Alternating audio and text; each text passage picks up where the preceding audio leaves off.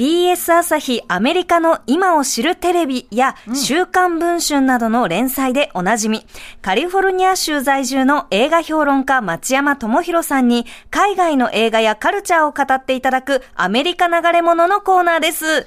町山さんはい、町山です。よろしくお願いしまああ、ね、無双よろしくお願いします。す。いやーもう、こそうっち0なんですよ時ですよ、ちょうど。ね遅い、1時間遅いスタートになり、コーナーもそのね、ごそっとずれてますんで。本当に大変。夜分遅くにありがとうございます。えー僕ね、前ね、えーこの前の番組だったんですけど、うん一回居眠りして、あ玉結びで。伝説の伝説の回知ってます。知ってます、もちろん。それはね、こうこういう状態で、こう、コンピューターの前で、こう、準備してたんですけど、そのまま寝ました。疲れの時はねありますからね。もう、おじいちゃんだからね、またおじいちゃん早いんですよ。朝も早いし。遅いですよね、でも普通にね。ちなみに普段は町山さん何時くらいに寝てらっしゃるんですか？10時ぐらいには寝ちゃいますね。じゃあ2時間起きておくってね。しかもオンの状態で。そう。あ、そうなんだよね。ねテンションが上がるかどうかね、すごい心配。ああ、じゃあ、ちょっとね、あの、町山さんがこちらテンション上がっていたんじゃないかなと思われるはい情報が、ほあの、ツイッター、改 X めてでね X にうん載ってましたけど、スフィアっていう、はいはい。あの、ラスベガスにオープンした旧型の、えー劇場に行かれたんですね。はいはい。あのーラスベガスにね、はいえーこの間金曜日にですね、はいえーオープンしたスフィアっていうのは球体って意味ですね。うん。でね、高さ100何メートル ?112 メートルのね、はい球形のね、劇場なんですよ、それが。でね、中が全部ね、球体の内側が全部ね、LED のスクリーンになってて、はい。あのーなんていうの、鏡地獄っていうね、小説が昔ね、うんうん江戸川乱歩の小説にあって、あの鏡の内側を全部鏡張りにして中に入ったらどうなるかっていうあ小説なんですけどね。はい。それみたいなんですけど、ただ大きさがすごい112メートルですからね、高さね。で、中がね、スクリーンがね、えー、1万5000平方メートルの、え？ー LED スクリーンなんですよ。わあ、すごい。いや、私結構これ、あの、こけら落とし U2 がやって話題になってて、いろんな人が、あの、X にアップしてる映像見たんですけど、はいはい。ちょ。っとすごすぎて怖いぐらいですよね、内側が。そう、ちょっと気持ち悪くなる感じだったんですよ。ねーもうじゃうん。あ、どこ、もう全面、見えるところ全部に映像が動いてるってことですか？そうそう、視界全部が、その頭の上の方からっていうか、背後ぐらいからね、球体だから、それからもう足元まで全部、その両端もね、全部映像に覆われるんですけど、全面演出だ。そうそうそう。でもそれだけじゃなくてね、はいすごいな、その映像自体の、その一つ一つの、その、まあ、まあ、LED が映してる映像がですね、うん 16K なんですよ。K? 16K。4K でもすげえとか思うんですけど、16K だから、はいはい実物と何も変わらないんですよ。すごっなんか、私でその映像見たとき中が球体なのは、は LED い。でそういう錯覚してんのかと思ったら、もはい。う完全に球体で外側のなんか演出もすごいですもんね。あ、外観？そうそう。あの、外観にも LED を埋め込んであって、その球体の外側も、あのー、まあ、いろんな映像を映すんですよ。地球のとか月面とかね。ん。あと、可愛いニコちゃんマークとか映したりね、してて、外側からね、バスケットボールの形になったりとかしてて、でね、内側の方はね、あの、そのさっき言った 16K ってだからなんだ、よ4倍なのか、普通の、あの、うんいいいいテレビの4倍。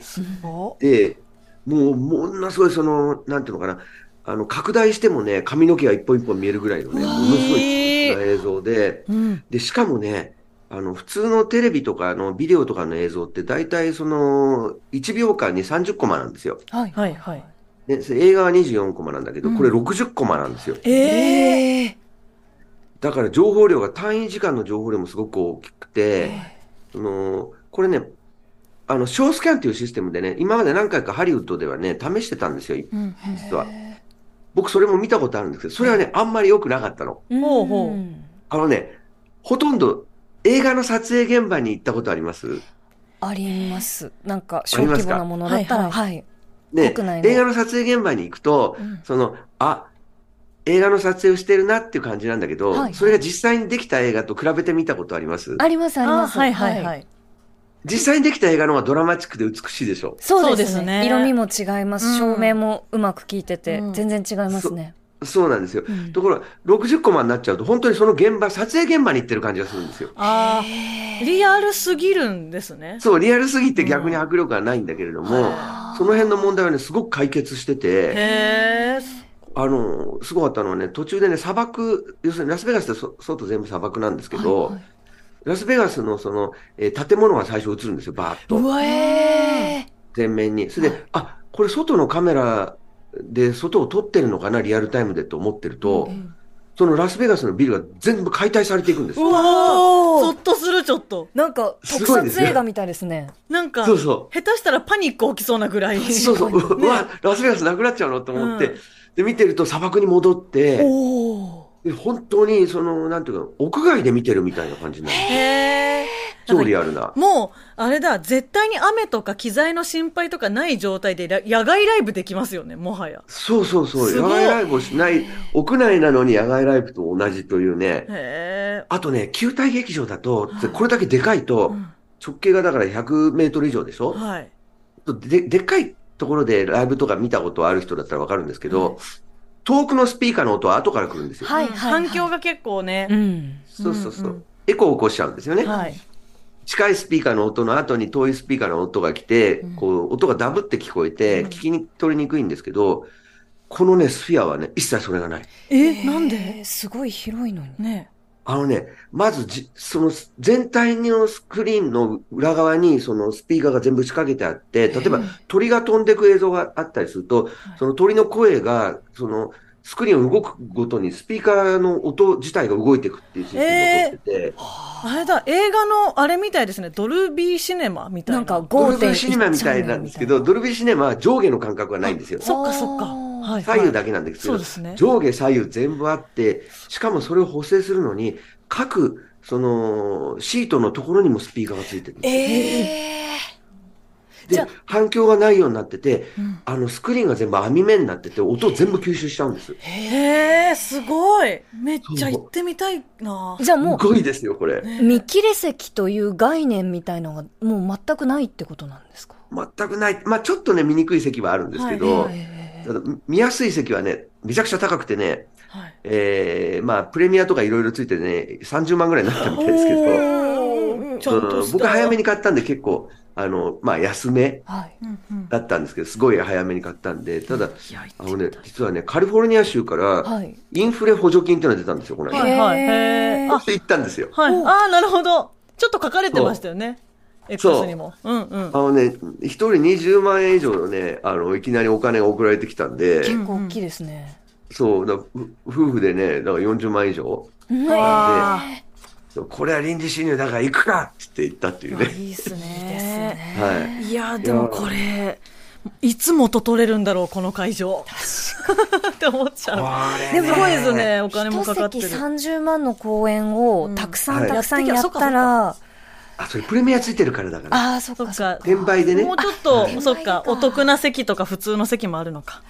そうそうそういやー、すごいっすね。いや、これね、あの、ロンドンにもう一個作るらしいんですよ。あ、そうなんでですか。うんはいで、これね、作る会社ってのがあるわけですよ、その映像を。はいはいはい。ね。それって、あの、普通のコンピュータ画面じゃ作れないわけですよ。うんうんうん。球体。だから、ちっちゃい球体のスタジオがあって、そこで作ってるんですよ。へえ、面白い。いや、なかなか日本には来なさそうですね。来なさそうな。でも音楽も発展したらいろんな発展して、うんまた映画も発展していくかもしれないしね。そうですね。うんもうここでね、プロレスとかやったらすごいなうとわー、思ってね。すごいでしょうね。ものすごい、あの、要するに、実際にライブで U2 が演奏してるところもカメラで映して、それもこう拡大して見せるんで、本当にその辺にもうボノがいる感じみたいにもなるんですよね。行ってみたい。ね行ってみたいですね。これはすごかったですね。まあ、おまあ、お金は結構何だったですけど、価値はあると思ったですね。いいですね。ということで、じゃあ、建造費がね、23億ドルって言うんですけど、ええこれ何？すごい金額ですよね、これね。3400億円、日本だと。ああ、すごいね。とんでもすごいですよ、これ。国家予算レベル。ルですね。ねすすごい。万博レベルですね。もっとだ。ですね。ちょっと今はまだ私たち、あの、ハンカチ加えてスフィア行ってみたいなしか言えないんで、ええ日本でも見れる映画を紹介していただいて。はいはいはい。お願いします。はい、わかりました。すいません。いいいいつなぎですね。はい。生きてるソフィアうまいな、プロだな。プロです。デカミプロですよ。町山さんにまでいじられたらもう、うまいな恥ずかしくて仕方ないですよ。デカミプロで。はいいや、俺なんかもう何十年もラジオやったけど、全然うまくならないですよね。そんなことないですあそんなことないですそんなことないです。で過ごしたりしてますけど。はい。えっとね、今日はね、えーノルウェー映画。うん。ね。はい。ノルウェー映画のシック・オブ・マイ・セルフという映画を紹介します。はい。はいシック・オブ・マイ・セルフっていうのはね、自分にうんざりって意味ですね。ああ、そうだったんだ。もう、シックっていうのはね、あの、病気って意味もあるんですけど、はいゲロ吐きそうっていうのもシックなんですよね。うんはい。で、これね、えーノルウェーに住んでいるえー女性とその恋人っていうか、まあ同棲してる相手、旦那みたいな彼との話なんですけど、このね、同棲してるその彼氏がね、やってる仕事がね、うん泥棒アーティストなんですよ。うん。まあ、現代芸術家と言ったら、聞こえがいいが、みたいな感じのね。ねえ。うん。あ、見ました？見そうなんですよ。実は、あの、うん私、デカミもレンゲちゃんも、死者でね、はい見させていただいたんです見させていただきましたどう。でしたもう、石山は、ものすごい怖いな。正直、あおのう、ホラー映画のピギーよりも、うん。怖いって思っちゃうくらい怖かったです。この映画。ああ、怖かった。はい。うんあのーその、ね、この宣伝用のキャッチコピーが、最強の承認欲求モンスター誕生っていう、最強の今日が来るという感じなんですけども。あの、自分がその働いている中で、うん。例えば本を出すときに、うん。これだけ売れたらいいな、ポワポワポワポワポワとかこう妄想して、いやいやっていう、こう行ったり来たり、その理想と現実の行ったり来たりみたいのを、この映画で見せられて、うん。あ自ー分が持っているその倫理観とか自己承認欲求のこのラインってどこにあるのかなってゾーッとしながら見ました。いやかる。ね。私もその、なんだろうな。なんかちょっと、そういうはい。そのシリアスな面とか、承認欲求みたいなのを、俯瞰で見て、バカにしながら見れる物語でも多分あるんですけど、うん。全然バカにできないと思っちゃって。なんかその自分の根っこにもやっぱりあるから、あの、はいはい。私の場合はですけど、そういうそのうん自分を認めてほしい、もっと私のことを知ってほしいとかがあるから、こういう職についてるっていうところがかなりあるんうで、んうんうんうん。で、やっぱりあの、それこそエゴサーチも私はめちゃめちゃするタイプなんで、いいいい意見も悪い意見も両方見てるから、なんかやっぱりそういう時に、いい意見が多い時はもちろん嬉しいんですけど、はい。なんか悪い意見すらない、いい意見もなければ悪い意見もない。検索しても何も出てこない時が一番、あ、一番今日の私つまんなかったのかもってすっごい思うんですよ。反省もするし、確かにね。そう。で、それで主人公のこのような暴走にはならないように、あのはい気をつけてますけど、すごい気持ちはわかるなって思ったから、その承認欲求というものとの折り合いのつけ方みたいな部分うが、ーん。なんかこれは結構みんな響くと思いますよ。見る、うん見られるの関係性についてすごく考える映画でした。ああ、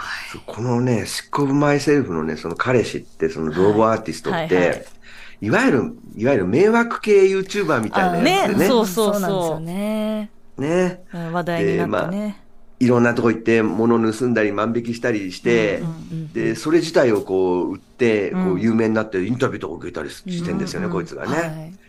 ね。で、そのか彼女の方が、その彼がどんどん有名になるんだけど、うん。そのみんな、まあその彼女として挨拶はするんだけど、うん。こう話しかけてこないんですね。ねね。うん。ね。で、その、まあちょっと言っちゃうとあれなんですけど、ちょっと病気のふりをするんですよ、最初。んあんまりにもみんなが自分のこと注目してくんないからね。うん私アレルギーなんですとか言ってね。うんうんうんで、あそこ、あそこでもギャグでしょ。いや、もうギャグ。グです。あの、最初のアレルギーを偽るシーンとかはうん。ね。ねえ。ね、なんか見てて痛々しいなって思う、その笑いに転がりそうなシーンは最初たくさんありたくましたね。さんある。ねはそう、これコメディなんで、最初のはもうしょうがねえなって感じで苦笑してね。そうそううんうんうんそうそう。はいはい。痛い、はいはい痛いと思って見てるんだけど。かまってかまって、究極のかまってちゃんでしょ？そうなんですよ。ね？もうかまってかまってってことで、私アレルギーなのってやったりしてるんだけど、うんそのまあ、働いてるそのコーヒーショップで、あの、犬に噛まれて血だらけの人が来て、うんで、もう大変な事件になるんだけど、それを見て、羨ましいと思っちゃうんだよね、彼女ね。そうそう、それをね、あこう、まあ、助けてあげるというかね。うんそう。それで結構ち注目されてね、ん私は彼女を助けたのよとか言って、えそしたらみんなが結構話しかけてくれたり、どうだったのとか聞いてくれるから、これだと思ってう、んネットで検索するんですよね、この彼女はね。はい。その、あの、シグナっていう人ですけど、うん役名はね。ちょっとネットで検索したら、ものすごい皮膚がただれてる写真が出てきて、うんで、なんだと思ったら、ロシア製のある、その、えーまあ、心身安定剤を飲むと、えーその副作用で体がボロボロになるっていうのを読んで、うんそれを買って飲んじゃうんだよね。ねここ、結え。構、そゾクッとしますよね。序盤ですけど。う。うん。ねえ。なんかそこに行き着いちゃったかっていうのがねすごい早いんですよね。わからないってことで、こう、医者とかも、まあ、びっくりするんですけど、うんうん。ちょっと、いろいろ想像してねうん、彼女が。で、どんどん自分がその奇病で有名になってくる姿っていうのを想像するんですけど、で、途中まで、こう、あ、有名になってよかったねっていうか、な、なんなんだこれと思って見てると、うん大抵、空想像なんですね。そうなんですよ。そうなんですよあその瞬間が辛いんだよな。でもなんか、あれって映画だからこそ、うんあれ？はい。こっちに話が行ったって思える楽しさがありました。ねうん。途中からまたかなと思いますけど、ええ何回も思いますね。確かにうん白昼もギャルなんでね。えね。いやで、またこの男がさ、旦那がさ、えいやー彼氏マジムカつくんですよ。本当に二人ね早く別れてって思いながら見ました、私は。ただ、真ん中ぐらいまで見て、うんお似合いだわとも思いました。そう。そうそうそう。でも、なんかそういう視点とかもね、持ってねみると、でもなんか、面で面白いです。有名人の彼女になっちゃったその立場とかも、もにゃもにゃもにゃもにゃと思いながら見ました。ねえ。それでええんかっていうね。ねねで、また彼、彼氏が、あの、彼女はどんなにもうただれてっても、なんか最初相手にしないんですよね。そうなんですよ。なんで、ねなんで？って。ね。一番なんかね、最初の頃なんでアレルギーのふりしてて、アレルギーのふりしてんだろうとか、もう思いっきり見抜見抜いたりしてて、彼氏がね。えで、でもね、これね、もう一本ね、すごく似た映画がノルウェー製の映画であるんですよ。はいは。はいこれね、私は最悪っていう映画なんですね。ーはいはいはい。これね、えっと、こと、去年公開されたのか、日本ではね。はい見ました、え私。ーおあ、見ましたどうでした、はい、いや、なんか面白いなと思って、このちょっうんと、その、出発点というか、うんその、はいはいもやもやした自分自身って何だろうっていうものを抱えた女性が、はい。なんだろう、一晩でこう、思いもよらないところに行ってくるっていうような話だった気がするんですけど、なんかうん、その自分自身の核とか芯が見つからない感じっていうのはすごく。あの、わかるなと思いながら見ました。うん。はい。これ、私は最悪っていう映画の方は、あの、主人公が最初医学、医学生で、ほう。あの、医学の勉強してるんですけど、いい医者になるのってものすごく大変だってことを知って、やる気なくしちゃって、うん。で私は本当はアートやりたいのって言って写真家になろうとするんだけども、写真家の方もなんか途中でやめちゃって、うん。で結構美人だからすぐ男が寄ってくるんで、うん。うん男を渡り歩いてて、あんまり何にもしないんですよね。ところがその彼氏が漫画家なんですよ。ほで、売れない漫画家なんです、最初。うんで、だからなんかすごく優しい人でうん、年は離れてんだけど、えー仲良く暮らし始めるんだけど、その漫画家さんがカルト的な人気になって、世間から評価がこう高まっちゃうんですよ。う。すごい展開が似てる。うん似てるんですよ、うんこれ。二人とも、そのアーティストなんですね、旦那の方が。うんで、その彼女に居場所がなくなっちゃって、旦那が売れちゃって、うん。それでどんどん暴走していくんですよ、私は最悪の方が。似てる。似てるんですよ、これ。両方ともね、ノルウェーのオスロで作られてて、制作者、プロデューサー同じなんですね。そうなんそうなんですか。ねへえ。でも、はいなんかあの、しっこぶ前セルフ見たときに、これ言い方ってのかわかんないですけど、北欧特有の嫌な感じすごいするわって思いました。こっちの映画の感じっていう。そうなんですよ。ノルウェーってね、うん世界一住みやすい国って言われてるんですよね。うんうんうん。で、福祉とか良くて、それで貧乏な人がほとんどいない。うんうんで、誰でも大学に行ける、ただで。うんうんね、行きたいもの、ところに行けるから、誰でもなりたいものになれるんだけど、うん誰でもなりたいものになれると、この主人公二人、なりたいものはないんですよ。そっか、恵まれてるからこそ、何もなくなっちゃうみたいなことがあるんですね。そうか。ね日本なんか本当になんか今貧しくなって、うんそれこそね、だ大学に行って医者になりたいなんてことはもう本当金持ちしかできないってなってるけど、その、ぜ誰でもなれるっていう状態だと、かえってダメな人もいて、そうか。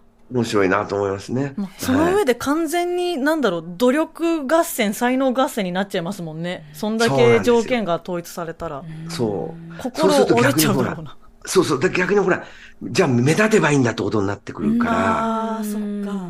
へ変なことをしちゃうわけでしょ？あの、これ薬飲んでどんどんね、あの、体がボロボロになってくんだけど、あとすごく嫌なのが、あの、もファッションモデルのそのエージェントが近づいてくるんですよね、体に。ねそうそう、しっこぶ前セルフでね。あれもなんかすごく現代っぽいし、自分自身の価値観についても、なんか鏡を向けられるようなね。シーンでした。ね、なんかね、こう、こう、多様性の時代だしね、とか言って、うん。インクルーシブでね、うん。ね、体に不自由な人たちも美しさがあると思うのって近づいてくるんですけど、それがまた非常に偽善的で、そうなんですよ。最初はね、なんかようやく理解してくれて、うんうんうん。仕事もくれてって人なのかなと思ったら、あれっていう。そうなんですよね。やっぱりその、嘘をつき続けることについても考えちゃいましたそう。ね。うんまあ本当に小さな嘘から始まってますからね。そうそうそう。さ最初はちっちゃい嘘なんですけどね。あとね、親との関係がみあ二つの映画両方ともあんまり良くないんですよ。ああ、そっかそっか。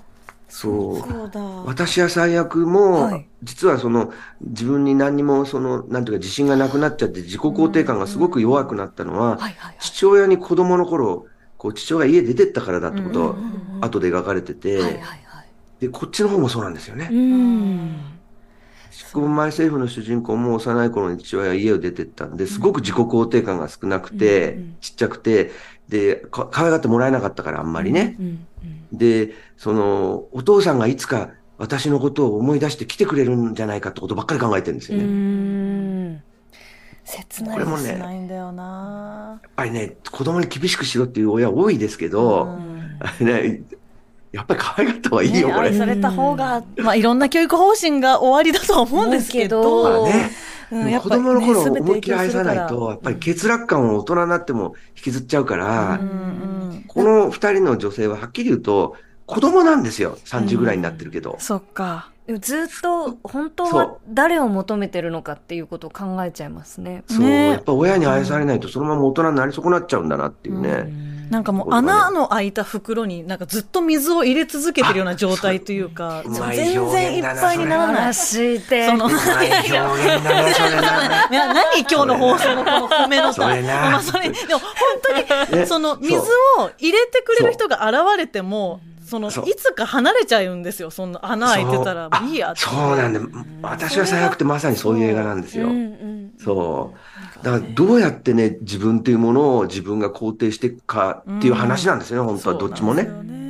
でも私すごい皮肉だなって思ったのが、シッコブマイセルフの予告、他の映画見に行ってよく流れてるんですけど、あ、そうなんだ。あのアリアスターも認めた、みたいな。そうそうそうそれ皮肉でやってんのかなって、その映画のテーマってそういう部分じゃないですか。誰に認められたとか、そうね。外からの評価でどう自分をって話だから、予告がめっちゃそれだったのが。確かに。全部ひ、でも皮肉な気もするしっていう。でも、わざとっていう。私はその、うんそのアリアスターが認めたっていう、あの、はい宣伝文句にまんまと釣られて、そうそうそうおアリアスターがレコメンドか、見ようって思ってましたもん。ねね。だから本当いろんな人に認められて誰からも愛されたくて有名になりたいというふうなことをしてるんだけど、うん本当の本当のところでは実は一番大事な誰か一人にだけ愛されたいんですよね。そうなんですよね。そうなんですよね。ね、それで十分なんですけど、それがないもんだから、異常な自己承認欲求を求めてしまうというね。確かに。これは、それがノルウェーの映画だけどね。ね、セイント・オブ・セカンド・チャンスは、それがうまくいったパターンな感じしますよね。うまくいったですね。親からなんとかね。そう。ああれはまあ有名になることを求めないで、んね、本当に好きな人たちだけのために生きるっていうことを目指す話でね。いやうん対照的でしたね、あれはね。両方見てほしいな、なん本か。当ですね。2本立て二本で、立てで見てほしい。愛とは何か、あ そう、すごい考え認められるとは何か。何かっていうね、人生とは何かってことですよね。ねはいいやーということで本当に今週もありがとうございました。はいはい。えー今日あ、町山ちゃんと起きてられた。あーありがととうございます。本当おじいちゃんも寝ますいやー、ありがとうございます。えーはい町山さんには今週 10月13日公開の映画、シックオブマイセルフをご紹介いただきました。ありがとうございました、町山さん。ありがとうございましたすいません、おやすみなさい。来週もお願いします。来週も来てください。はい。以上、アメリカ在住の映画評論家町山智博さんのアメリカ流れ物でした。TBS